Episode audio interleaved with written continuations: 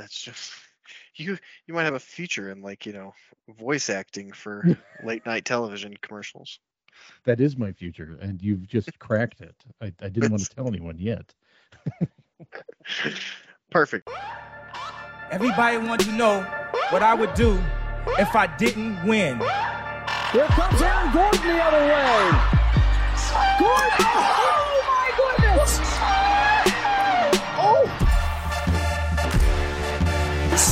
Shot. They will count it. Jamal Murray taking him to the schoolyard. Jokic has to put it up. Falling away, puts it up. Bang! Nikola Jokic knocks it. It's over. After 47 years, the Denver Nuggets can finally call themselves NBA champions. Y'all want to do it again? Let's do this. Let's do this. Dynasty. I guess we'll never know. Welcome in everybody to the Denver Stiffs show. It is your site manager with Denver Stiffs, Zach Mikosh, and I am very pleased to tell you that tonight I have quite the special guest, none other than the king of Thornton himself. It is Jeff Morton. Jeff, how the heck are you? I am great. How you doing, man? I am well, like we were talking a little bit right before the show. I am busy um, Mhm. with with getting Denver Stiffs back up into its glory. Um, but I'm good. I'm it's it's a labor of love. Well, you're doing a good job, dude. I, I mean, look, I, I, I fully support anyone who try who takes on the mantle of uh, of of stiffs, and um, you and I have uh, uh, a connection in that I'm the one who brought you into the fold. So You did, even though with the the probably lowest bar application that I could give you. Um, you impressed me with still- your with your uh, with your advanced writing skills. That you, so, uh, with my mortgage disclosures. Listen, it's great. that that type of coverage, nobody is giving that to you right now. Okay, so but you did a great job. In fact, uh, you were one of the first uh, uh, people that we intended to bring on before the big change. And uh, uh, by the big change, I mean Nate Timmons leaving. And I, my favorite story, my favorite story. It's too bad Gordon isn't with us tonight because my favorite story is Nate Timmons bringing on Gordon and then leaving. immediately, all right, I'm out of here. Gordon's like, Good luck." Gone. He left. That was uh that, yeah, that was an interesting year. I remember walking to that Stiffapalooza, and you guys hadn't even even offered me a, a job or anything like that. And I do I use the word job very loosely. Uh but they uh I just remember going to the like Stiffapalooza where where's where we, we plan all the stuff for the year and just thinking it was like I was going there for an interview and then like, you know, about like 15 minutes into this, I'm like, all right, well, they're either just like filling me in on a lot of stuff or I guess I'm gonna be part of this writing staff. So, oh my god. I had a I remember going to that meeting because Nate uh, you had I mean you have no idea. I always tell people you people have no idea how much in crisis Andy and I were when when Nate left. We we had made this decision to bring on some other people and, then Nate took this B- BSN Denver job and Andy and I looked at each other. and It's like we can't do this, and we need someone who can run the site. So, funny thing is, uh, the guy who didn't realize that he was going to be the site editor, Andy and I went. We are going to be the proprietors of this site. You run it. Um, like you, you manage this herd. And by that point, the staff was bigger than it ever had been. Yeah, I I remember that was uh boy, we were probably like eight or so strong at that uh at that Stiffapalooza. Yeah, I, I always joke we always joke uh with with Adam about like, you know, he probably got the job because he was the only one who showed up with any notes. So we're all like, you know, you guys must have been like, yep, that guy, he's we Andy and I, and this is funny. Adam doesn't know this, and if he listens to this, he'll be finding this out for the first time. Um, we Andy and I met outside uh, Andy's office uh, in the hallway, and he says, "So what we're we gonna? Let's just give it to Adam." Adam, And he says you and I could just just write occasional articles and be you know the people who are the grand poobahs of- the site. But Adam will do the do all the big, you know, moving and shaking, and you and Do I the will work. Just, well, you and I will just collect the glory. And uh, he goes, done. So we talked to Seth Pollack, who was the guy who ran SB Nation basketball at the time, and we were like, there you go. This is this is what we're gonna do. And Seth was like, okay. so that was it was a plan. It was like a nefarious plan that Andy, uh, that uh, Andy and I had, and then Adam looked like he was a deer in headlights for about ten minutes. yeah, that was. Uh, those were the wild, wild days. And you know, hey, uh, maybe not not all that much has changed, honestly, on the end of it as we're as we're rebuilding us uh, as the staff right now. It's pretty much been like, hey, you want to start like next week? Let's do this. Well, yeah, but you know, like I gotta tell you, I gotta give you a compliment because, uh, and I'm sure this is why you had me on. This is Um, absolutely. I was like, I told, uh, you know, we're trying to get this thing back into shape, and I'm not really part of it. I'm the, I'm the, the grand advisor, and I, I was like, you know, Zach Mikesh is the the one that I'm one first person that comes to mind here, and I think that he would do a great job with Denver Stiffs, and that was uh, literally my thought on this, and I can't think of a more natural fit, specifically since Andy and I are basically the people who wallow in nostalgia, and we needed a fellow nostalgia wallower Who would do the work? who would do the work. Yes. you guys are like, I know, I know just the sucker for this job. yes, he's he's gonna do it. He's gonna do it, and I knew it, and it's it's great, and I and I really appreciate this because it's it's just like it feels like right to me. It I feels agree. Right. Yeah it was uh when when i was you know first asked hey would this be something you might be interested in? Um i took you know i took a moment to think about it for sure took a night um but that was what it came back to. It was like it feels right. It feels like this is this is something i you know i've i've not i've taken i've stepped away from stiffs a couple times um, for various reasons but uh you know the last time i was was 100% based on i was like i'm not going to be here when when Vox Media, we find out on Twitter that Vox Media just laid us all off. Uh, Mhm. And so with you know with with that and it actually happening, of course, um, Mhm. and then and then the site now for the first time in you know first time in forever, uh, being back to locally owned and operated. Uh, Mhm. it it was just yeah, it felt like it was it was the perfect time to come back, and that was that I think is maybe maybe the thing I'm most excited about moving forward with Stiffs is it's there's no more like this, you know, the like Vox Vox Media is like the, the gloom of the, you know, of the the empire or something hanging over you, uh, waiting for for it all to come crashing down, and to not have that anymore, um, is is probably the best. Uh, probably, I I think people will come to find one one of the best things that's happened to this site. Oh uh, yeah. in a long time.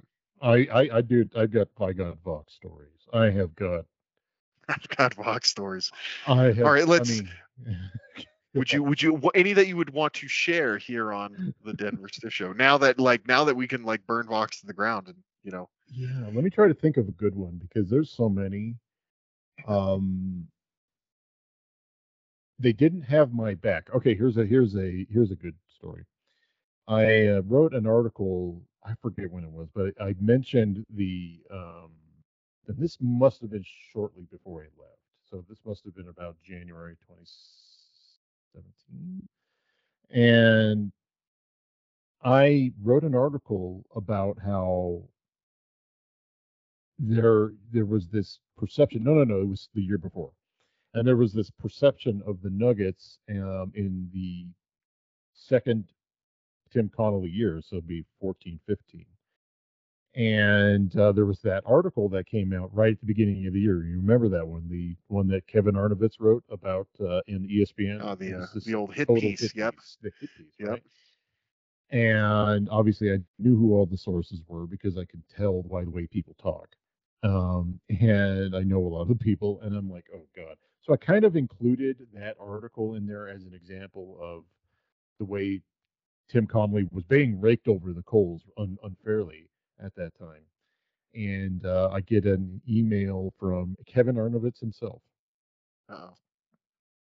uh, saying like, "Oh, you you got to understand something. Um, oh, you got to give me the opportunity to respond to this article for you know." And I was like, "I just mentioned you briefly in in this thing," and I, I'm like, I, I didn't apologize. I "I just mentioned you." And, and this wasn't it wasn't I wouldn't call it malicious. It wasn't flattering, but it wasn't malicious because it wasn't his piece. I didn't call it, but you know it was. And uh, then I get an email from uh, one of the management uh, lecturing me about not doing that. And I said, "So, did you stand up for me at all?" And I I got a no. And I said, "Ah, okay, this is how it's going to be." So I went ahead and sent the email I got from that particular person, uh, from Kevin Arnovitz to uh, uh, the people in the Nuggets front office. I said, "Look, look at look at what they said," and they went, "Oh wow." that's that's uh he said they because they, they were I mean it took it took the Nuggets a long time to warm up the E ESPN after that article came out. I don't doubt it. It, it was it was it was a total total hit piece, and Kevin Arnovitz just completely left writing. Uh, he he's he's like writing screenplays now or something like that. And uh, I was like, so I'm not worried about him listening to this and getting angry at me. And it was just amazing. But I, the the thing about Vox was that they didn't have my back. Just completely did not have my back in that at all. Didn't didn't even try. And I think it was because Kevin Arnovitz started at uh, the Clippers blog. Oh, okay. The old The Clips, uh, what was it called? Clips Nation. two one three hoops, I think, or something like that, or I don't remember. Yeah, Hmm. they they or no, that was you're right. Two one three hoops is what they became after uh all the all the writers who were there after they got axed back when um, Vox, you know, back back when California was like, hey, you're actually gonna have to pay these people a fair wage, and they're like, yeah, no, we'll just fire them instead. Oh my god. Oh my god. So, yeah, when oh, okay, let me let me let me throw this out there to people who don't understand. When I uh, first started at uh, Denver Stiffs, um, I wasn't paid, and then when I was paid, it was somewhere in the neighborhood of twenty five bucks a month. Big money. and it remained that way for years. Yeah, I was gonna say when I when I when I started, I didn't get paid, and then it was like twenty five bucks a month until, uh, yeah, it would it must have been they they did finally make a change and realized, okay, we like this is, uh, you know, basically, um, indentured servitude, and they they they kind of changed it up to where you know you got like a pittance, like an actual pittance instead of a pittance of a pittance. Right. Um, but it was even still, but that but that was when the whole concept of post quotas uh, was introduced, and you know if you weren't, you know, for me, I think um, at the when I left there, it was I had to make five posts a week. Uh, you know, and I mean I was getting paid probably around like oh, I don't know. I think it was like right around like 500 bucks a month. So it was definitely better. Um, but when you think about it, you know, to make it to write a good piece of content, whether it's with an article or a podcast or whatever it is, you know, you, you probably are at least spending two hours on that, at least.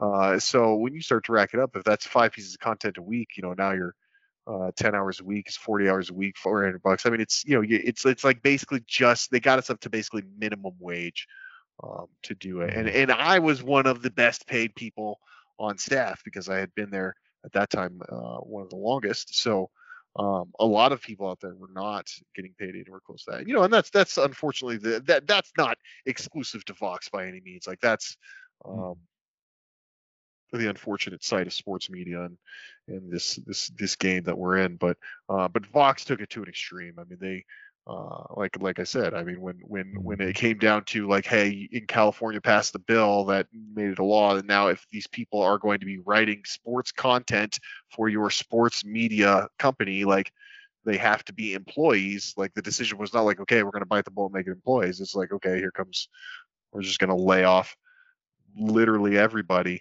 And not even the thing that was funny is too is I remember people who didn't even live in California but wrote for the California blogs, they still got laid off too, even though it didn't apply to them because uh, I, I, I mean, Vox it was just gonna be like too much, too difficult for them to try and work through all the logistics. That it was just easier to fire everybody, uh, and then hire like one person to write for all the blogs. Oh my god! And then they were shamed into it. They were shamed into it by Deadspin to pay people. I'll never forget. exactly. That. Yes. Yep. You're 100 And it was right. after I left. It was after I left. I it was like 2000, late 2017 or early 2018. Yeah, like I said, it feels like it was like 2018 was the year that they we I got the the email that I was like, oh wow, and I was like so happy. I was like, oh my god, I might make like a thousand dollars this year off of blogging. oh, it, it's a, one of those is one of those things like the pay thing is whatever, but I'll never forget being told repeatedly, well, especially because uh, Denver Stiffs is one of the first credentialed um, right. blogs in the network. We were like, Blazers Edge was definitely the first one. And then I think there was one other, but Denver Stiffs was one of the first. And uh, that was all due to the hard work of Nate Timmons. And I'll never forget Andy, Nate, and I, you know, 2014 or so. You know, I'd been there five years by that point. Nate, Nate Andy had been been there uh, five, uh, six years, and it's just we had it had just become like we're working our asses off, and we're doing all this stuff with like getting credentialed and and and worked our butts off to get credentialed, and we're doing a podcast, CSG podcast on there, and or as it was known then, Colorado Sports Guys and uh, we are just did all this work and we contacted them and uh, the or their answer to us is well we would rather you be a fan site. Our goal was never to have you credentialed. And that was their way of saying we ain't going to pay you right. Right. Emphasis on the word fan. Yes. Yes. 100% and it is what it is. So I'm so glad that Stiffs is not part of that. And and you know, it Stiffs started out as, I mean, did you did you comment on pickaxe and roll?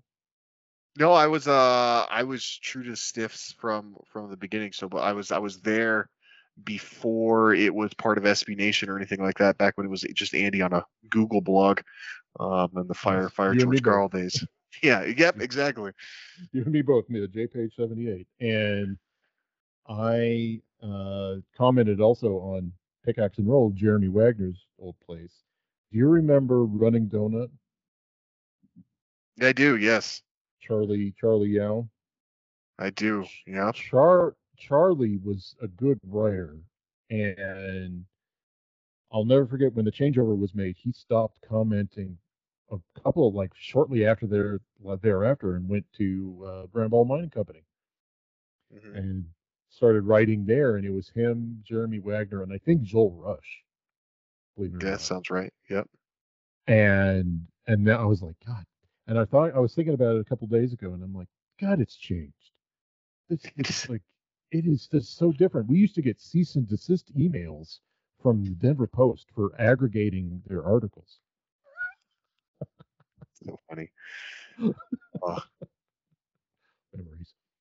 Well, that may I mean maybe Denver Denver Post saw what was coming, what was on the horizon, right? There back back then there was uh, Chris Dempsey had he was had the uh, media room all to himself probably. Uh, Well, this was Hochman. oh, that, that's true. Yeah, man, wow, that's that's way back. Good old Yeah. Benjamin Hochman. Man, I miss Ben. He was a good writer. Ben Hochman, who I, I I- I've been friends with over a long time, and I there's some there's a there's a oh, I can't tell that on this. I mean, one one of these one of these days I'll be able to tell the story about the the the Nuggets uh, fan get together thing they did at this place called the Big Game, which no longer exists, but it was downtown, and uh, this was pre Melo trade, and Masai Ujiri was there, George Karl, the entire team was there. And I have some tremendous interactions with Chauncey Billups and Kenyon Martin and uh, all of these guys that were there. And this was about a month, two months before the trade. So it's probably December of 2010. Okay. And uh, it was amazing. But Ben Hochman was there, and this was shortly after he had that video of him running down the hall. Remember that? Yep. Yep. Classic. And his his go-to joke, not mine, folks, because uh, Ben is half Jewish. He would say it's Usain Bolt. Is what he called himself. And I went, I can't. I said, why, why are you saying? I said, insensitive joke to yourself, man. Don't do that.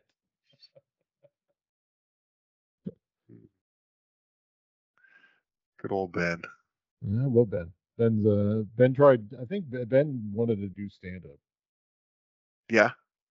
Yeah, he wanted he wanted to do stand up, and then he. I don't know if he ever did, but he's now he's in back in his like- hometown. I was like doing the Cardinals beat, right? Yep, doing Cardinals and uh, St. Louis Blues. That must be nice to cover a baseball team that actually tries to win. But that's neither here nor there.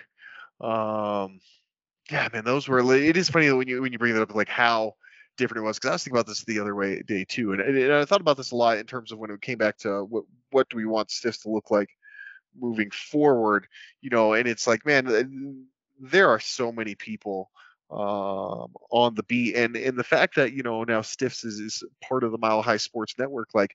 I'm I'm not going to try to compete with Ryan Blackburn. Like I'm not going to try and outwork that guy on the beat. That's not that's a that's a losing proposition for me. I already know. Uh, knowing how hard he works and and you know getting a chance to work with him side by side for so long, and and I was like there there's already you know back when when Denver Stiffs uh really started. Uh, I remember what really got me, what really made it my site, and the site that I was always going to go to was, you know, I was starving for Nuggets coverage, and I'd be looking on ESPN.com, looking on the Nuggets page to see like, hey, is any is there any news? Is anything posted? Like, wha- maybe something's happened. I don't know, like if they've posted it yet. And it really it occurred to me, it was like, I should just go check out Denver Stiffs because if anything's happened, they'll be writing it about it over there, uh, and Mhm. and I can get that coverage. And nobody else was doing it. like there was no other site that was like that where you could where you could say, hey, if something's happened, even the minor most minor thing, Denver, you know, this this site will have the Denver Nuggets uh, news. Stiffs was really the only one doing that on a day in day out basis. Nowadays, like there's man, there's like a dozen people doing that, and, and in all different forms of media, whether it's you know writing, blogging, vlogging.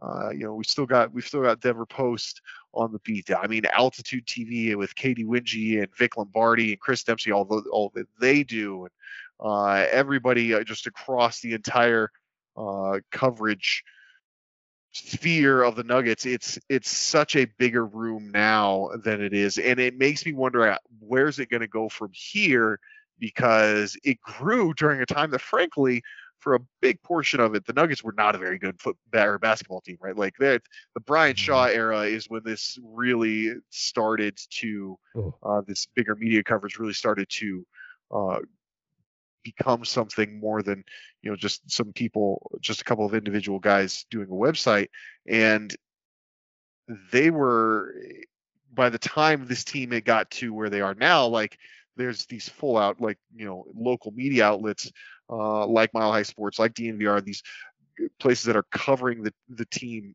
day in day out have dedicated multiple dedicated resources to it, and what happens next in the coming decades now that they're a NBA championship team and, and a team that you know looks like could be winning multiple championships going forward. You think about coverage of the Golden State Warriors and how much that changed once everybody Mhm. realized that it was a dynasty. You know, I mean, ESPN had dedicated uh, writers. Do you think, Jeff, will ESPN give give us a dedicated Denver Nuggets writer? Uh, if and if they do, how many championships will that take? Oh, no. Well, first of all, no. Uh, I, I don't think. I think. Well, they've got they've got Ohm Youngmisuk uh, on the Nuggets, but I'll give him credit. He he he went. He tries to get out to Denver. His primary beat is the Clippers, so i i- it's kind of like it's it's kind of like still half-assed, and and that, and Yeah. ESPN's coverage in the playoffs was so half-assed. They did not expect the Nuggets to get to where they were, and you could tell they were caught by surprise. Mhm. by surprise. And it was um I I you know I kind of wish that the NBA in 2001 didn't decide to go all in with ESPN and then when they finally uh, went ESPN ABC in 2003 when their one of their biggest mistakes was going all in they, they they put all their eggs in ESPN's basket. And one of the things that the NFL does, which I think is one of the keys to their success, is that they um, have not just keep their you know uh, ESPN, but they got ABC, NBC, CBS, uh, now Amazon, um, and but they're all Fox, they right, the whole Fox. They're out all over. It's not just one thing. The coverage of the, the Nuggets was so subpar, and it really the. I mean, you can. I, I'd actually be curious to know your thoughts on this because you weren't uh, uh, covering the team around the time that the MVP race was happening, and the ridiculousness that was happening. That is when I started being like, these people have no clue how to cover Nikola Jokic and the Denver Nuggets. They have no clue. They have spent no time thinking about it. They don't know, and so they've defaulted to um, what I would say is abhorrent coverage. And I think then they decided that is how they're going to drive clicks because they've decided that the Nuggets are boring and they've decided that Nikola Jokic is boring, and it bit them in the ass. And there was some satisfaction I took when the Nuggets beat the Lakers of ESPN having to eat some crow. Yeah, one hundred percent. I think, um, yeah, I mean the uh, all of us who are who are diehard Nuggets fans, right, who have been around this team, especially the ones who I think not not to gatekeep anyone because that's not what I want to do, but um, those of us who are around for those '90s teams, for Mick Nichols Arena, who remember what what fandom and and the appetite for the Nuggets was uh, at that time, to then see it, you know, both fall off not only in media coverage, uh, but the team was also god awful in the late 90s and, and very early 2000s until Melo got here. Um, but then once, you know, th- like I said, I mean, uh, that's why I came to Stiffs was just because nobody was covering this team. Uh, once they started having good teams, it's like they were forgotten about. And, and you're right, it, it coincides exactly with that time frame of uh, the NBA and and their deals with with ESPN and with ABC and, and kind of going full in on full in on that uh, that network and their what they thought thought was entertainment and brought uh, brought eyes to their to the screens for their shows.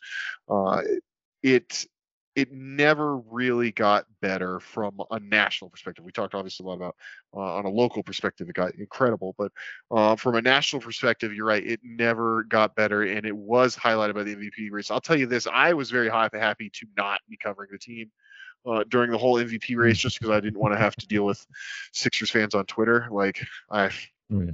that was you know my biggest reservation about taking this job was like, man, we got Lakers opening night. Like, oh god, what what a Mhm. miserable night on Twitter that will be. Unless they they they crush them, then it'll be great. But um, you know, so like the whole the whole coverage thing. I'm I'm with you. I mean, the whole the comments that were made about Nikola that were um, clearly clearly made as uh, for shock value. I mean, I'll say this: I don't, I don't even think uh, half the things that Kendrick Perkins says on TV he actually believes. But that's what ESPN is, right? It's an entertainment network. They, I mean, I, I know for a fact, and granted, he doesn't, he doesn't work on ESPN anymore, but it was what made him famous. I know for a fact, uh, Skip Bayless has told, you know, athletes on on not on when he's on air, but you know, off to the side, has told them like, hey, don't like what I say on TV isn't really what I truly believe. That's the that's the character uh, that I play. And and you're right, the Nuggets don't the like listen the the super like uh plotting is serbian looking guy who's not as, as coach malone said can't jump over a sunday paper like that's not exactly uh, when you think of classical nba characters that's not who you think of as like this is an entertaining guy. That you think of as a stiff right? Like this is Nikola Jokic uh i mean Nikola Jokic is is greatness would probably transcend any era but it, it does is Nikola Jokic ever become what he becomes back if he's a center in the 90s? Like I don't know because like that's that there were so many big Euro guys who were like that, who were fundamentally sound, but not necessarily athletically uh, gifted, that basically just got passed over or look, basically were just looked at as like, hey, we'll put this guy down at the end of the bench. Maybe he'll come in and grab some rebounds for us every now and again. Uh, and basically, like, instantaneously were considered draft busts. And I mean, you know, Nuggets are right in that with mm-hmm. Nicholas Tskitishvili and then get Darko Milicic and all that and and despite the fact that you had the Dirk Nowitzkis and you had the uh, you know the Drazen Petrovic's, and the Arvydas Sabonis, you had these great European players come over here, that stigma of a Euro kind of being like uh, the the fundamental slower European guy being just like not a very good NBA player stuck has stuck throughout the whole way really until until Jokic came along and and then he's taken it to such a level that that you're absolutely right. Like they they got caught with their pants down. They they they are still stuck in that mindset that the best basketball players are the ones who run the fastest and jump the highest.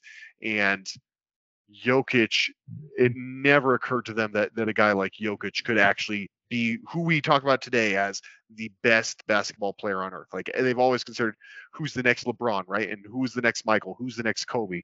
No one ever ever would have mm-hmm. thought like that guy's going to be a seven foot Serbian guy who doesn't really jump very high and just beats you with his mind more than anything.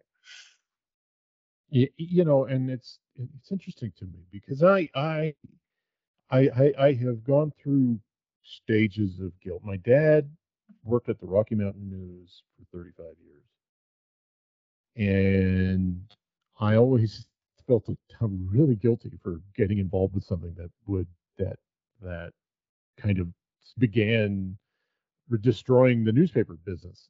And as far as a, you know, obviously the physical uh, copies of it, and a lot of it was that the, the, the newspapers didn't see the future like they should have, and sure. uh, got caught with their pants down. But my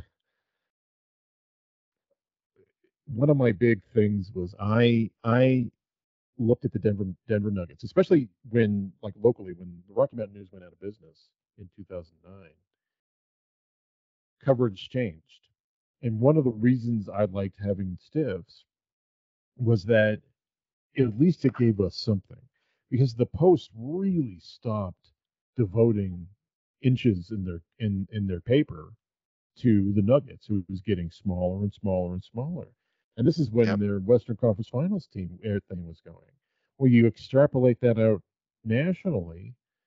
Um, ESPN's never given a shit about anything going on in Denver other than the Broncos, and I think that that part has, I think, hurt overall coverage. I mean, look at look at what's happened with uh, with. Uh, by the way, um, so people who are listening to this, I'm sorry, I don't com- I don't just old man grouse all the time. It's just mostly what I do. just mostly. Um, but uh, they, I look at the Athletic and look at the fact that they haven't had a Nuggets beat writer since since Ken uh, was it Kendra Andrews was Kendra here. Andrews left yeah. in left in January of 2021. That was like back when I was covering the team last time. Yeah, I, it's been a bit for sure. No one, then and then they made the decision a couple weeks ago to completely drop beat reporters um, for teams in things that aren't football. And it's like, God, I mean, that that makes coverage all that more frustrating. But coverage all that more um, appealing to the lowest common denominator, which is something that I really detest. As someone who grew up as a dad in the news business, it, I, I detest it. I it, it bugs the crap out of me. And you know, I remember there was this thing that I used to write. I used to get frustrated. Andy and I, uh, old time, and I don't know how many people are less. Anyone who's listening to this right now, comment. I will read the comments. Comment below if you remember J page seventy eight. I I I, I weekly like optimism to, to know if you do. If we yes, I would write weekly optimism because Andy pissed me off. Yeah, because Andy so, was the pessimist. oh, how so, the times have changed. Not, I am not a I'm not an optimist. but he pissed me off so much that I had to write a column just to just to say show you Andy and all that stuff. And that sort of thing fostered this this amazing community Mhm. that that I think that you and I have been a part of. I mean, I, I mean, like when I look at you, you were Zach M. Two something two one nine. Yeah. 219. And I I remember uh, you, uh, uh, Chad McElena, um, uh, throw it down, big man, throw it down. Right, who was who was to be Karl sucks back Karl sucks. Car- Karl sucks. He changed it to then he changed it to cancer sucks. And when George Karl had cancer, and then he changed it to throw it down, it down, big man, throw it down. But there are so many people who I remember who was part of this community, and it's kind of like what what I enjoy, and that's really and the, to make a long story short, too late. Um, I, I that's the part of the thing that it's not necessarily media, but I do enjoy. I do enjoy the community aspect of it, and let me throw this out here, Zach. I'm, I'm directing your podcast. I apologize. Um, Okay. But but I yeah, I'm wondering if you're the same with me as me and the old timers on Denver Stiffs who were listening to this. I want you to I want you to answer this question too. When the when the Nuggets beat the Lakers, it was amazing. But did it make the finals an anticlimax a little bit for you? Oh, 100%. Oh yeah. I think though the other part that goes into that though was like yeah, for me at least it was like yeah they're definitely going to beat Miami like it might if if it had been the Celtics like maybe it would have been a bit more or a little bit less anticlimactic. Right, right. It was it obviously it was the Heat, and uh, it, it it was it was like I they went into the finals, and I'm like I was just so anticlimactic, and I think a lot of it had to do with the fact that they beat the the, the big bad. They beat the Right. they slayed the dragon, and it's like oh my god, because Andy and I devoted so much time to talking about how the Lakers suck, or they they, they not suck, but they they how what they have done to the Nuggets, Right. and having to experience finally vanquishing that, it, that was more important to me than the title. I'll be honest with you. That thing was like they stepped over. They achieved something that I never thought they would do. Very specifically, beating the LA Lakers in the Western Conference Finals to get to the finals, where we all knew they would beat the Heat. Right. know? Well, and, that was kind of that because that's kind of been the hump uh, for. I mean, that's that's the only team I believe that they've. Yeah, it's the only team they've ever played. I don't know. There you might have been a team in the Western Conference Finals way back in the late 70s or something back. Otherwise, I mean, for as far as I can remember, the, the only team they've ever played in the Western Conference Finals has been the Lakers. Um, and I can think at least of the ones because I was I was definitely way too young. I mean, I was like a baby when they um, when Alex English got hurt against the Lakers back in '85. Uh, but so Mhm. so the mellow the 09 Lakers uh, Western Conference Finals, right? They they lose to them and Lakers go on and I believe sweep Orlando. Uh, and I think if you ask every Nuggets fan, and granted we're all biased, but if you ask every single one of us, like we believe without a doubt, had the Nuggets been able to beat the Lakers uh, in that Western Conference Final, that they would have pretty much done about the same and you know handled Mhm. uh, Orlando pretty easily. Same thing with the bubble Western Conference Finals. They play LA beats the Nuggets and goes on to play a Heat team that's really not that different than the team that uh, the Nuggets just handled this year. So you know you look at losing to the at least the past two. Uh, losing to the Lakers in the Western Conference Finals, it feels like you were robbed of two championships. And it feels like both of those cases, had you been able to get over the Lakers hump, it would have been, you know, a, really basically a done deal in the finals. It would have been anticlimactic in those finals too. So it, to get past them finally in 2023, knowing that the Heat were coming next, um, you know, it, it kind of, like I said, it kind of felt like that almost was the championship uh, right then and there, and, and to be Mhm. that team, and then to know that, and to, to sweep them like that, that that makes it extra special because the Nuggets have never swept anybody Oh, before. So to to beat the Lakers in the Western Conference Finals and have that be the very first sweep uh, of your of your franchise history, like that's you can't you can't write it better than that, basically. The highlights I go back and watch uh, most consistently Nikola Jokic's highlights in Game Four, which I think is the best game he's ever played. I'll be, I'll be honest with you. I think if you combine it would not statistically, but if you combine the moment of it and the shots he was hitting down the stretch and the the passes he was making and just the, the sheer presence and we are not going to lose that he had and doing that to LeBron James, I, I don't. I mean, I don't think I've ever seen anything like that in a Nugget, of anyone in a Nuggets uniform. Everything like Yeah. to, to be able to stare down the Lakers in LA, that is fucking amazing. that is uh that's something Carmelo Anthony could never def- definitely never did for us. And, you know, it's like you know it, was a guy like you always wanted to. Like that was one of my biggest things about Melo is he never seemed to be able to kick it to that next gear when the moment uh, arise. Whereas Jokic, you know, there's we've been seeing that now for a few years uh, where he would take he start started to figure out, hey, like you know there'd be games in the fourth quarter, you just be like, all right, like these guys can't we're we're up by two points you know there's four minutes left these guys can't guard me i'm just going to get the ball every time down and i'll make sure we win this game so to see him then elevate that level uh, to to the western conference finals against lakers against against lebron james who had a fantastic first half you know and then yeah. basically left all put put everything he had in the first half and had nothing left for the second you know that to see that really was the ascension of like okay we should probably start talking about this Jokic guy as as the best player on earth because Mhm.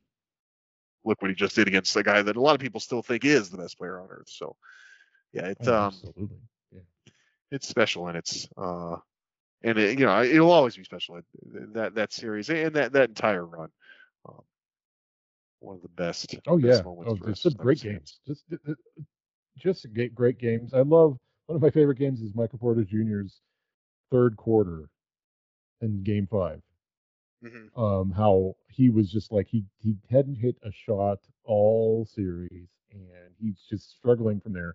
But the kid is just doesn't know what he doesn't know, and he's just willing himself to having a good game in that third quarter. And to be quite honest with you, if MPJ doesn't, I think he had nine points in the third quarter and like three assists and a bunch of rebounds. If he doesn't have that quarter, I'm not even sure. I'm, I'm sure the series goes six Yeah, no, because I, I don't the. Nuggets, the Nuggets were hitting nothing in that Yeah. game. They could not buy a shot, and suddenly he starts making some, and I think that kind of got them through. And that's one other one of my favorite things from watching. You know what? It's good. It's good that we have this. You know, I, I'm I'm sick of watching highlights of a 2009 Western Conference Finals that ended in six games and Nuggets didn't show up in Game Six. You know. Oh yeah, no, that's uh that's also been a theme of of the Nuggets playing the Lakers throughout their history too. Is the elimination games they basically just uh, rolled over and died, uh, pretty Mm-hmm. pretty pathetically. Um, all right, well I do want to talk to you about a little bit about uh actual this season's Nuggets. Um, Okay. So I'm gonna I'm gonna shift our gears here for a little bit. I uh we got our first preseason action there on a Monday. It Was it Monday? Yeah, what day? No, Tuesday. It was Tuesday. First preseason action on Tuesday uh, against the Sun. Obviously, the big the big story there was Julian Strawther. His 20 points. What do you what do you think, Jeff? Do you think? I mean, because uh, at least based off of what I saw is so based off of okay, Michael Porter Jr. was out, Christian Braun was out as well. Um, that resulted in Justin Holiday in the starting lineup. We'll see how that goes. Uh, so you would assume Justin Holiday obviously won't be a starter once Michael Porter Jr. is back, but that would probably mean he's in the rotation uh, as your one of your wings off the bench. And then you know Christian Braun, you know, is obviously going to be another wing off the bench for you as well. So those are probably your two wings. We saw Reggie Jackson.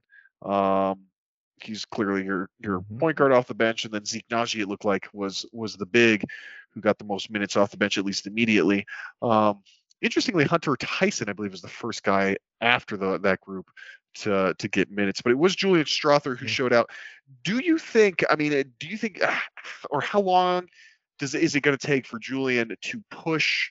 I, I mean, I would assume it's Justin Holiday, and that's because that's the position he would play at. Uh, to push Justin for those those minutes in and crack Michael Malone's rotation? Well, I think there's almost a, they, they don't really have a choice aspect to this because uh, the Nuggets are, are going to be offensively challenged in the second unit, and if Julian Strawther can and not just just provide that, offensive, like shooting specifically. Yes. Yes. And I mean, look, I anyone who has listened to CSG knows that I am skeptical of the Nuggets' approach this offseason. I, I, I don't like the the the over reliance on youth. I am old school. I want them to repeat badly. I I I, I like I want this to be a true dynasty. And I I I'm just like in the back of my mind, I'm like, God, that's so much youth. I mean, they have five guaranteed contracts for first and second year players on this team. And uh, that just boggled my mind. A potential sixth one, Collin, Collin Gillespie. So I'm like, what? I just didn't. I did. I just wasn't all in on that. And last night, with Strawther specifically, I don't necessarily. I think the Hunter Tyson thing was good for summer league. I'm going to be uh, a wait and see on on the uh, if he can get in on the regular season and stuff like that. But I will say that Julian Strawther looks like an NBA player to me, Agreed. and and I don't normally like overreacting to preseason games, but Agreed. I do. I was encouraged by him looking like he belonged on the court, and therefore that extrapolate that that not extrapolate, but it, it that lent itself to absolutely everything else that was happening. And I think that was was the most encouraging aspect for me is that he didn't look like he did, and I think everything else is icing on the cake after that. He had to hit some nice shots, uh, some threes that are desperately needed. Um, and I think particularly in that second unit. So I think it's good start. It's good start to build on, and I'm I'm thinking, you know, maybe as far as cracking Michael Malone's rotation, I don't think Malone has a choice. I, he's going to have to play one of the young guys, and uh, he's going to have to pick among those guys. And I think Julian Strawther made a made a good uh, case for himself last night. Yeah, absolutely. I mean, he's um, he he you couldn't really have played it better than he did. And I really like the point that you bring up about how he looked like he belonged because you know you hear a guy like, hey, he scored 20 points in a preseason game, and you know Julian did most of his damage in the second half. So you hear a guy scores 20 points mostly in the second half of a preseason game, you you kind of almost have to take it with a grain of salt if you didn't watch it because you're like, okay, well, was he just chucking shots at the end of a you know a game that doesn't count and uh, it got hot and wasn't really playing within the flow of the game. And like that wasn't the case with Strawther at all. There was nothing he did felt forced. Everything happened within the flow of the offense, and he just flat out knocked down his shots. And you know, and sometimes he's not going to knock down his shots. He's he's going to miss sometimes. But I think as long as he's you know, we know he can shoot. It's that's why he, they picked him. That was one of the biggest things he had going for him coming out of college. As long as he's playing within the flow of the game, when he, especially when he's on the court with Jokic. I mean, Yo, if he's if he's in the right spot and then he's the right play, like Jokic will find him the ball, and and all he's got to do is just knock that shot down. So if that I think to me is the most encouraging thing about seeing what he did. It's not necessarily like, oh my gosh, he scored 20 points, he hit four threes. It's like, hey, he got hot, and because he was playing within the flow of this offense, because he wasn't trying to do too much, he was just taking what came to him, and that he was he got really hot. Like that translated into 20 points in 21 minutes, and that's something that like. You know, Gear obviously said you're not going to get that every night, but can you can you get uh, if he plays, you know, 16 to 20 minutes a night in your rotation, can he be a, a 10 point a game scorer uh, as a rookie or somewhere in that range? Because it's just what happens naturally with within the flow of the offense. That's that's something that I think is really uh, encouraging and maybe you know could give him an advantage to hop into the rotation a little bit a little bit sooner than some other guys because he really again he's playing the guy who's playing in front of him right now is Justin Holiday Justin Holiday also new to the Nuggets. Like we haven't necessarily seen how he fits within the flow of this offense, uh, and whether or not he's going to be able to pick it up right away. Like we we know that's a struggle for new Nuggets players. It's a bigger struggle when guys come over at the trade deadline, as we saw with Reggie Jackson last season. Uh, but you know, classically, whether it's been Paul Millsap, Reggie Jackson, Aaron Gordon, like when those guys get to Denver and those first few games, first dozen to two dozen games that they play in Nikola in the Nikola Jokic system, like it, it's clunky. It just inevitably is because nobody else is playing that way uh, in the NBA. So to see Strawther pick it up as a rookie, and, and, and, again, it's only one game, so like yeah, let's let's not overreact. He could look he could look absolutely terrible uh, here against the Bulls, but in that first game, like I said, most probably the most um, most encouraging thing that I saw uh, out of out mm. of him. What do you think? What do you think it is about Justin Holiday that that's got him in? Because like he was by and large not very good last year. So like, is it just because he's the vet and that's why like Malone's gonna lean on him first, or do you think like there's like uh like is is he truly the best uh the best wing they have off the bench right now, other than the Christian Braun? It's because he, it's he's the vet. I mean, I mean this this is the mold. I, I mean, for people who have uh, have been Malone pilled, you uh you know that he likes vets and he has trust guys. Yep. And he's got the last name Holiday, and that is going to lend itself to that. Now, I don't think. I mean, I I, I made fun of I made fun of the deal when it happened. Like they got the least of the Holiday brothers.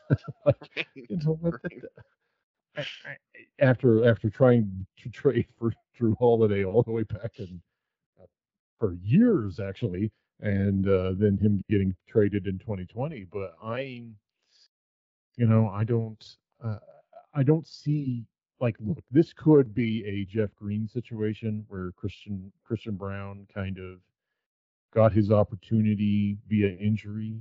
Um, yeah, this could be another Jeff Green, you know, where he's just there to stabilize the ship. Um, I don't know exactly I, I, ostensibly I think it's defense that he's supposed to be bringing. So you know, I don't think they need more of that necessarily in the second unit. Uh, that's offensively challenged. so right. I I I don't know. I mean, oh, it's a non sequitur here. That just occurred to me. You know, Hunter Tyson. Doesn't it seem like his name should be Tyson Hunter? Oh, definitely. I will. uh, it, it reminds me definitely of, mess that up. Of it reminds me of Olandis Gary. I always thought his name should have been Gary Olandis. Okay. Okay. I, can, I mean, I get that. You know, Gary's first name is a little bit confusing. No doubt. No doubt. Um, that is Tyson, same way, thing. That is I was like, where, I'm not sure way, where you're going with this yet, but that's a that's a way far back reference. Gary running back for the Denver Broncos back in the shades of like late 90s. 99, yeah, because he came right after yes. Terrell Davis. Right. Oh wow. anyway, that's a, a bit that, that did not expect Landis Gary to come up on this podcast. But. Yeah, I, I, I, guarantee you, Gordon is listening to this, going, "Well, I knew Jeff would do something like that." You're filling in great for Gordon. Uh, that's yeah. for sure. He the king of derailments. Yeah, I um, you know, I I mean, I I, I don't have many takes on Hunter Tyson versus Tyson Hunter. I did say uh, the other night, I was like, I am guaranteed to call him to say the names Jalen Strawther and Julian Pickett at least two dozen times over the course of the season. Uh, well, this just, is what happens when you have so many so many uh, first you know rookies and first year players on this team. And like even Peyton Watson didn't play last year until the end. So it's like it's like you're you're gonna have to re, like train your brain to get used to all these players. You know, they aren't free agents, so he's like, okay, this guy's from the guy from Clemson, the the the guy uh, from Clemson, uh, with the the male pattern baldness. Um, Say, the guy from Clemson who looks like that guy from Syracuse that we drafted a few years back. Uh, that was terrible, but don't worry, this guy will definitely not be the same. That's, I mean, honestly, like if you the old the uh, Hunter Tyson, Tyler Lydon Ty- Tyler Lydon. comparisons, yeah, they are not they are not lost on me. Uh, Were you in the media room when? I was that is one of my favorite moments of covering this team. Um, is actually the 2017 NBA draft because to watch that all kind of happen in real time, um, was funny. And then it's so funny because I guess we could we could move on to our, our Bulls talk too, since they're uh, our opponent, next opponent. But so uh, we were going to talk a little bit about Arturas. Uh, so that is the year that Arturas gets made GM, right? Because he's uh, they promoted Tim Mhm. Connolly and no, they had to because Arturas was getting wooed by either like Milwaukee or Brooklyn, I think it was. And so they basically had to promote him Both. to keep him. Yep. So yeah, so then they just promoted like the entire staff, right? Every promotions all around. It's like Oprah uh, giving out promotions. um, so Arturas is now now the GM, though, even though you know Tim Connolly is still kind of in charge. But so they uh, for that that is the press conference. That's like Arturas's first like press conference as GM. Uh, and I remember asking him because we were all wondering, uh, you know, why why did you draft OG Anunoby? Uh, or, or and then of course they got uh, probably wanted to draft him, but got Masai took him one one pick earlier. Uh, I remember asking Arturas like if there was a player, you know, I, I- didn't say OG specifically, but you knew what I was talking about. I said if there's a player that that everybody liked who's available at 13 that you thought maybe you could get at 24, um, but you knew he was the player you wanted. Why not just take him at 13? Uh, and Arturas gave me like a very revealing answer and talked about like how you know it would have been a room divided and they didn't want to do that and so ultimately you know uh, they had to make the decision they made the decision to to move forward uh, the way they did and it always just when i look back takes me back i was like you basically just said like you and, and and i would assume you and tim were like not in agreement on who you were going to draft uh, there at 13 and you got overridden by Tim was was I mean at least that's what I read. I was like, it's a very very revealing answer uh, for his and I don't, I don't know if I would have got that had it not been his first press conference, you know, and he was maybe a little bit green under Oh. the gills there. Art, you know, Art. Yeah, this is like good, good, good, uh, good transition for uh, to, for Arturas because to the Bulls because Arturas is one of my favorite people I have ever covered uh, with the Denver Nuggets. Um, he used to just drop me info that I out of nowhere, and uh, he I'll never forget. I'll never forget before they promoted everyone, I was standing in the hallway at Pepsi Center. Arturas comes down, and I used to, uh, Nate Timmons and I used to talk to to uh, him about the MMA training he used to do and uh, all this other stuff. And uh, he loved living in South, lived in the South suburbs, and he, he loved living down there he comes up to me says, "Hey, how you doing?" And I was just standing in the the bowels of Pepsi Center, just on my phone, and I said, "Oh, Arturas, how you doing, man?" And so we made small talk, well, as much small talk as Arturas would ever give, and and he says, "Yeah, man, I really don't want to leave Denver, man. My family likes it here." And uh, my kids like it here, and yeah, I just really don't want to leave. And I looked, and by the way, there was no, that's exactly how it happened. There was no context leading up to that. Hmm. And I went, okay. I said, uh, do you think there's a possibility? And he looked down at me because I'm short. Well, and he's also ridiculously tall. Uh, yes, right. So the you know the disparity there is pretty large. and he and he goes and he shrugs and he walks away. And I went, oh my god, he's been seriously wooed by by by, and I think it was the the, the Brooklyn Nets at that point. Yeah. And uh, I'm like, oh my god, Arturas is getting like, and it was like two days later, two three days later, they they promoted everyone in the in the front office. It was insane. God, that, But he just came up to me. He just dropped that on me.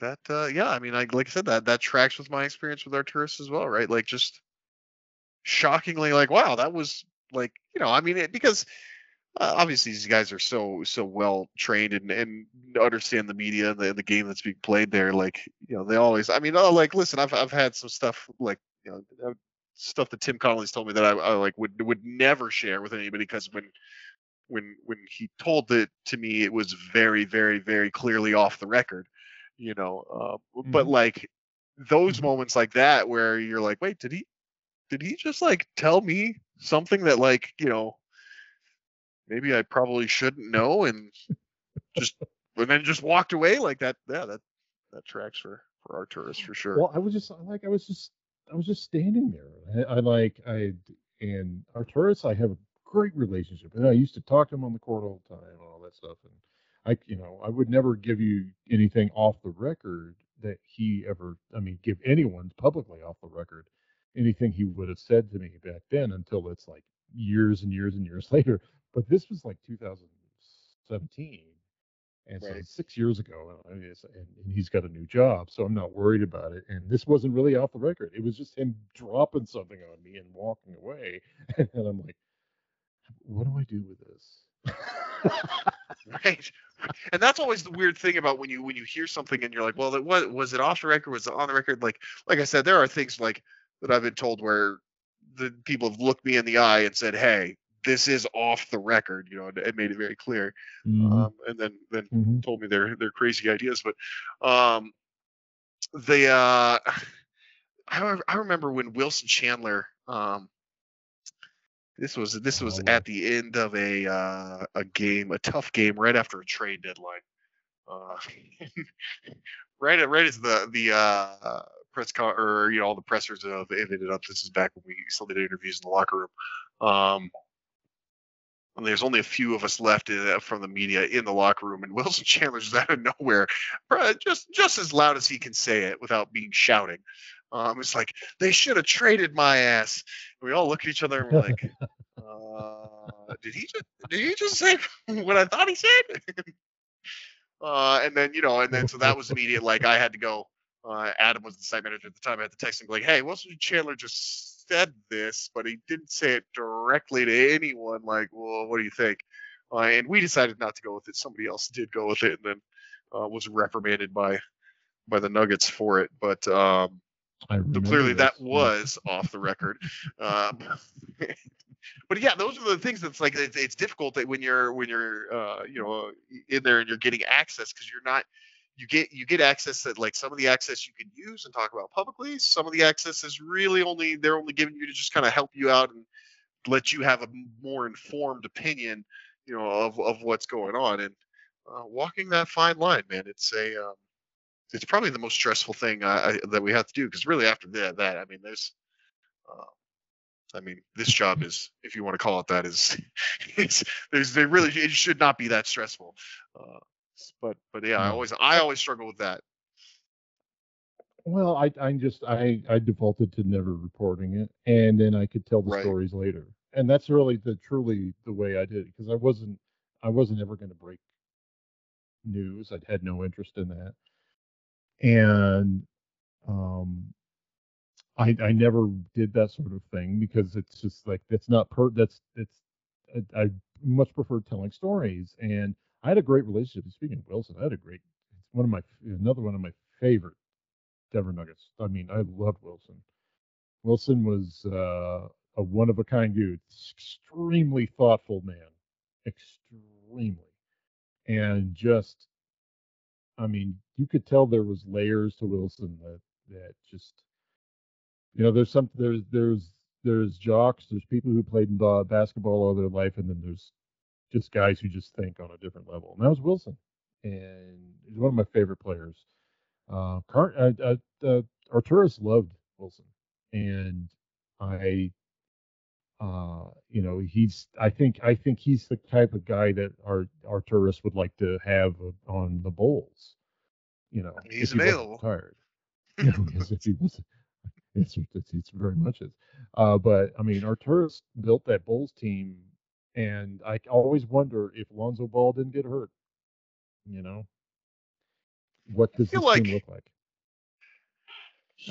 I was writing this as in my preview for for the game tomorrow. Um, I kind of feel like Arturas is in the in a very similar spot to who he was when he first came with the Nuggets, where he's like got this roster of dudes who like you think like maybe should be able to compete, but when when the rubber hits the road, it's like yeah, they're they're not really close to being to being what you need, and like it does it. I mean, I don't know. Like if I'm the Bulls, like and and the Lonzo Ball thing, yeah, obviously throws a huge wrench in everything. Um, but like if I'm the Bulls, like why are you not trading Zach LaVine and and Vucevic and, and these other guys for for picks and, and whatever you can get for them? Because like I don't think I don't think you're getting any further with this roster. Uh, you know, DeMar DeRozan. Uh, I don't think these guys are taking you any further than than where they did last year, which is essentially Right. you're you're a playing you know a playing tournament team. Yeah, it's. It, I, I mean, I, I feel for him because it's like, I I am like He has to like, work for Jared my- Reinsdorf. yes, the cheapest the cheapest owner who's won titles. It's that's mind boggling. Um, but it's what happens when you look into Michael Jordan. Um, but I, I- think that you know with Arturas, he's kind of like I think I I understood, and I've always told this to, to people, and that the, the, the Nuggets are going to be playing the, the the Bulls in this next preseason game. And the first time I saw that that Bulls team from two years ago that had Lonzo, uh, Alex Caruso, Zach LaVine, and DeMar DeRozan. This is the this is a Arturas Karnisovas' team. He likes that kind of gritty, hard nosed team. And that team was extremely good defensively. Oh, yeah. Extremely good. And I, I, you you see them when they miss Lonzo, and one of the things that Lonzo brings to that team is uh, competence with being able to distribute the ball, and uh, outside of his his he's very very good and I think that team has been missing that, and you just can't find another player like that out there, and that has doomed this team to perpetual mediocrity, which is really I know it's frustrating for Arturas, and it's got to be frustrating for everyone there because that team looked a lot different when Lonzo Ball was healthy. Yeah, it's a. Uh, I mean, it, is really one of these one of the big omissions I don't think a lot of people see. Is I mean, and, and Lonzo Ball, and it's it's unfortunate because you know whether it was with the Lakers, uh, the Pelicans, or the Bulls, like he's just never been healthy. That's always been the issue with him. But like when he has those flashes you've got of him playing, it's not like you're just getting back like a solid point guard. Like you're getting back legitimately a guy who could be uh, the top point guard of the league. Like if if Lonzo Ball is healthy, he's in my mind like the best pure point guard in the league, and it's not very close. Like I don't even know who you, you would even say would be second if you still say old man Chris Paul or you know who else. uh, Like I Mhm. like the only other mind that comes to name that comes to mind is Monte Morris, and he's definitely not nearly the player Lonzo Ball is. Um, and Monte Morris is a good player. So like having not having that level of guy that you clearly yeah would build a ton of your offense around. I mean that's uh, that's the guy who's supposed to initiate all of your offense. Not having him and trying to replace him with you know Coby White. Well, I think Coby White's a good player, uh, but but not that same type of point guard. Uh, and then you know after him, after Coby White, I don't even know you know really if this team even has another true point guard.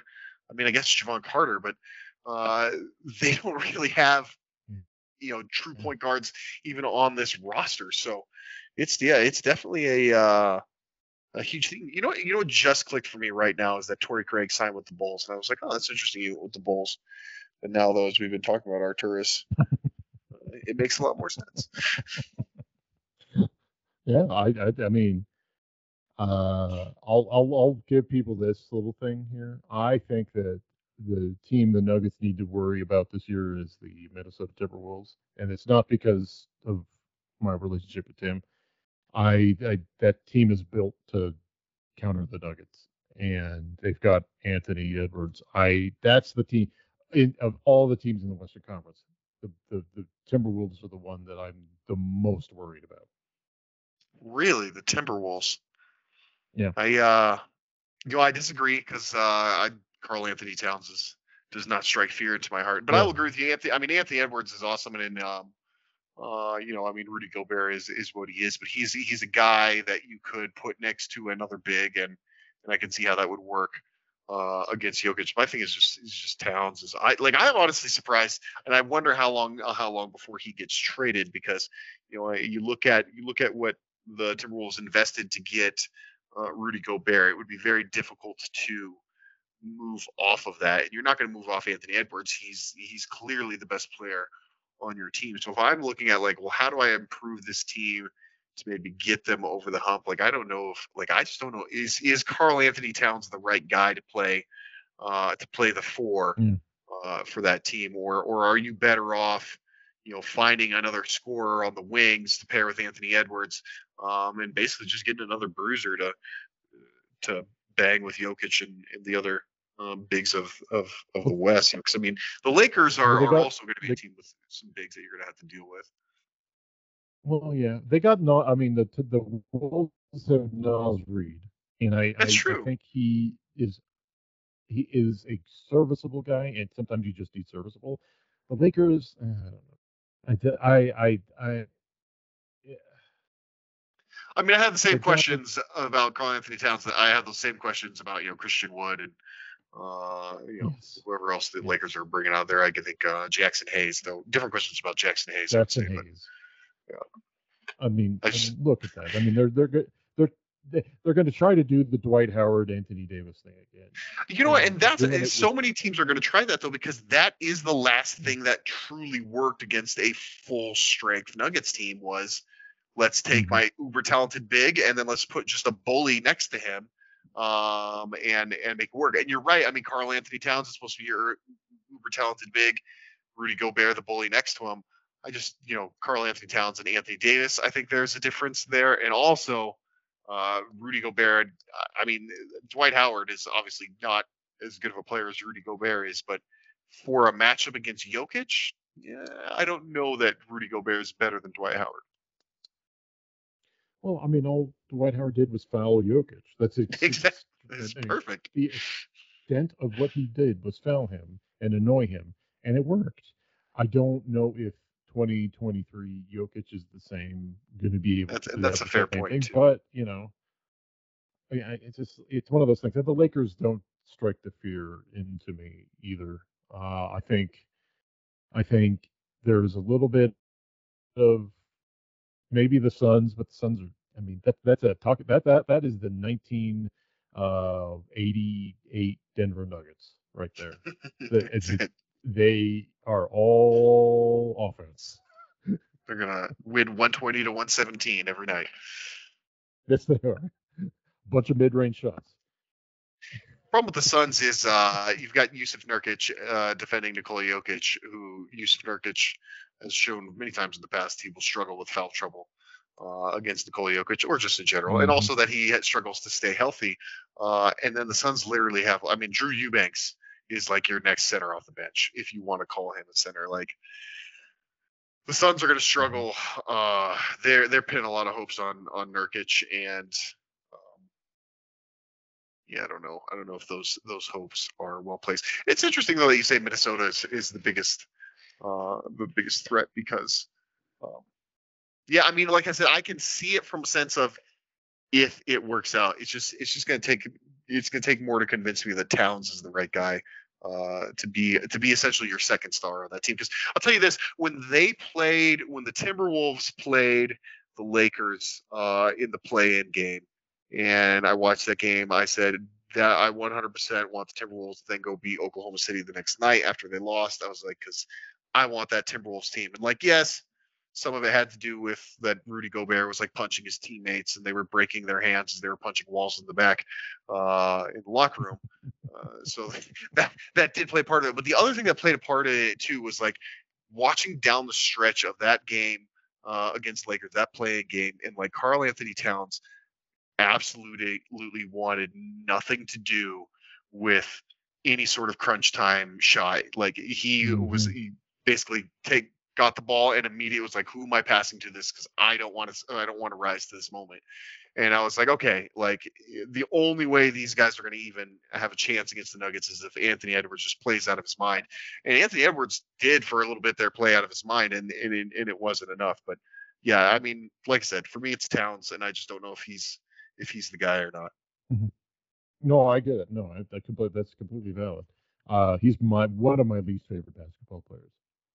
Um, I, I have I watched a lot of NBA as have you, and I mean he's right up there with you know Rony Seikaly as one of the it's like I don't like you, I don't like your game, I don't know, I don't know why you're there. Just I, I just it's just not appealing to me, and he is 100% there. But everything else on that team is just built to built to counter the Nuggets, and I think they're the ones because of Tim. Obviously, they're the ones who kind of know about that sort of thing. The other teams kind of done it stupidly, as far as I'm concerned.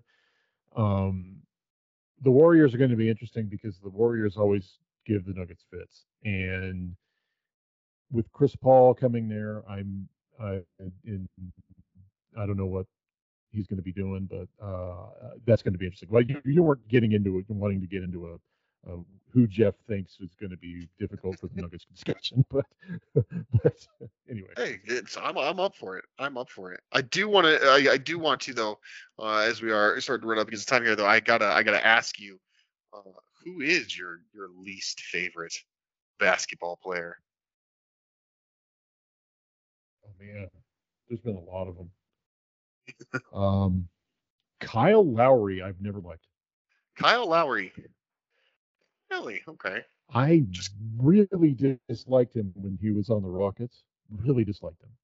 Okay. and I, I for whatever reason he rubbed me the wrong way and i think it's the whole he's one of those small agitators and i respect those guys i i and i think that that's probably what got that i mean i i know that's a weird one other than that my I say Kyle Lowry's good. least- So yeah, he's good. A bad player, or not a bad player. I'm I'm going to be basic here and show my age again, uh, but my uh, hands down my least favorite player of all time is is Bill Laimbeer. yeah. Hated that guy. I could not stand watching him play. He was so dirty. Or and John Stockton. John Stockton was the dirtiest player I have ever seen in my life. He Yeah. would- There's that. He did So the, that- he would he would he did the the uh, Bruce Bowen thing before Bruce Bowen. He would put his foot under a guy who's shooting a shot. right. He would do these back screens to someone's kidney, and I just oh my god, don't get me started on him. There's a lot of I think there's a lot of Stockton hate that just gets bred in you too as a Nuggets fan because uh, he he kicked Mhm. her ass for a good a good portion there in the 90s. I remember I remember he set the uh, he broke Magic Johnson's record uh, against the Nuggets. And man, like those Mhm. those scorekeepers in that game, Stockton would take like 12 dribbles, uh, wait for like three seconds, and then pass the ball to Karl Malone, and he'd hit a shot. You know, he'd do like a couple of uh, post moves and then make a shot. And then the scorekeeper's like, "Oh yeah, that's an assist. Count it." You know, it's like that assist took like 20 seconds to play out. I don't know, if- but uh, that was just that was where they were that night. Generous. Very generous. Yeah, I uh, I hear you on those guys. Uh, I mean, I guess I never really thought about Kyle Lowry as uh, least favorite. My least favorite for sure is going to be Enes Kanter. Like it's, oh, the whole Yeah, yeah, the whole tweeting I mean, he's just Uh, in, just in general. tweeting the refs like that's that's a new level of yeah, and like just in, like in general like Enes Kanter is, uh, or sorry, Enes Freedom.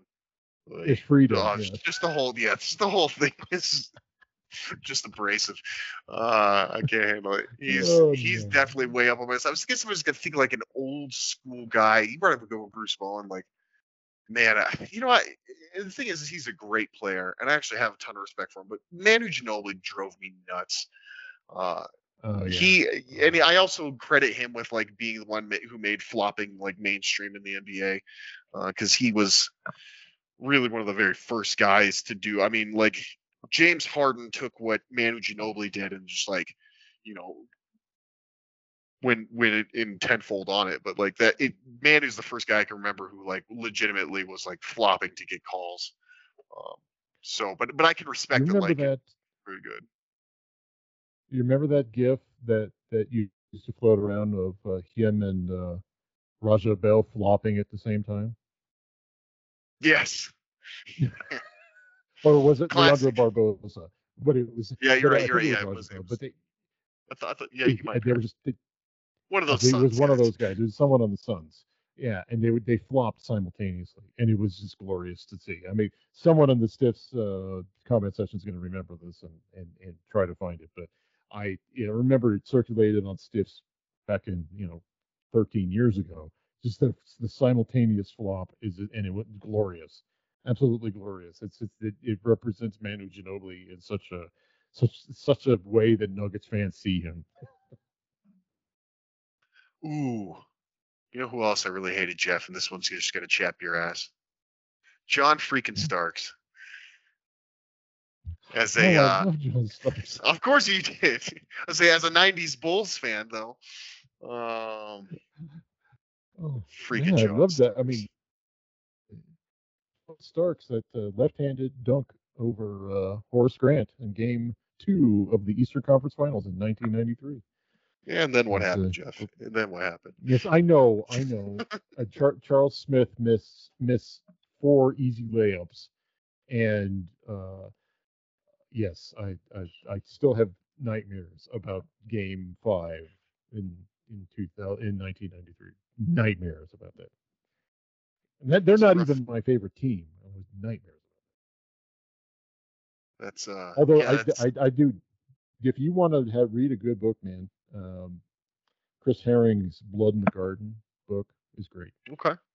It's about the '90s Knicks.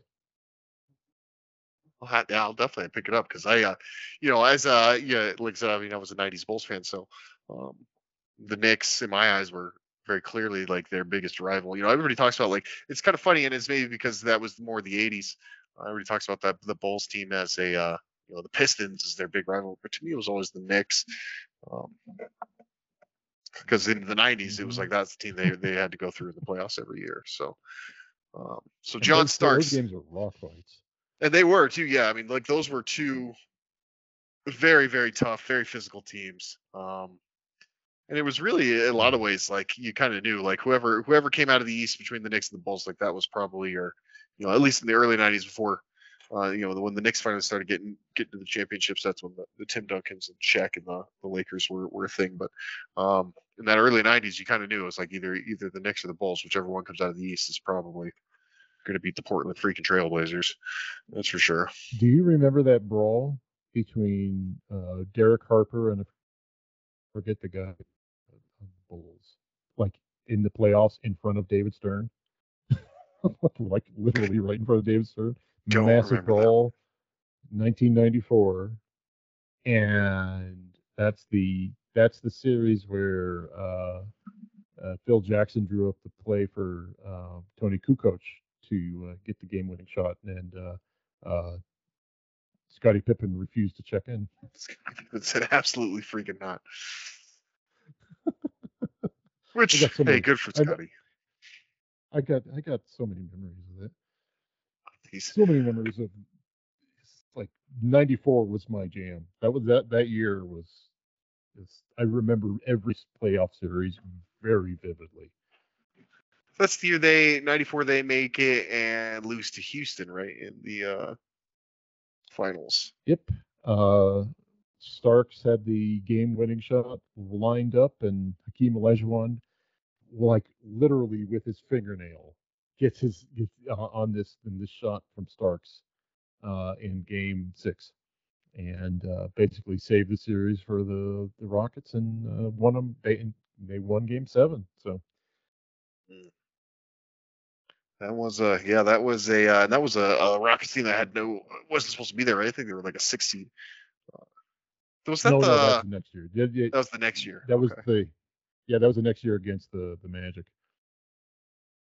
Oh man, we could we could spend an entire Or, uh, podcast just talking about Yes, yeah, okay. I, I, I, will I will stop my stop my reminiscing about the nineties. No, we should do that podcast, but we are we are basically like I said out of time for tonight. So you know what? I'm gonna Mhm. I'll go ahead. We will wrap it there. Make sure you guys are following us on Twitter. Jeff is J Morton at J Morton 78, or don't follow us on Twitter if you don't want to.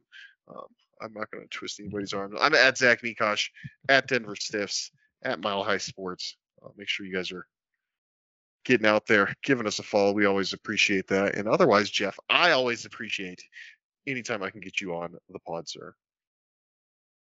Of course, anytime. And uh, I need to have you on uh, CSG again. Anytime. Been a I'm. I'm, I'm happy to be there. Maybe let me uh, get a few people hired on staff here first, though. So my entire life is I, I'll do that. dominated Yeah, you need to by this thing. get some of those people who can uh, get those game previews up. That's it. That's it. Somebody's got to get on this preview and recap, right? Good lord. All right, everybody. Well, we will. Oh, I don't know when I'll talk to everybody next. Uh, probably do something over the weekend. But uh, said for this Jeffrey Morton, Zach Mikosh, we will talk to you guys soon. Listen,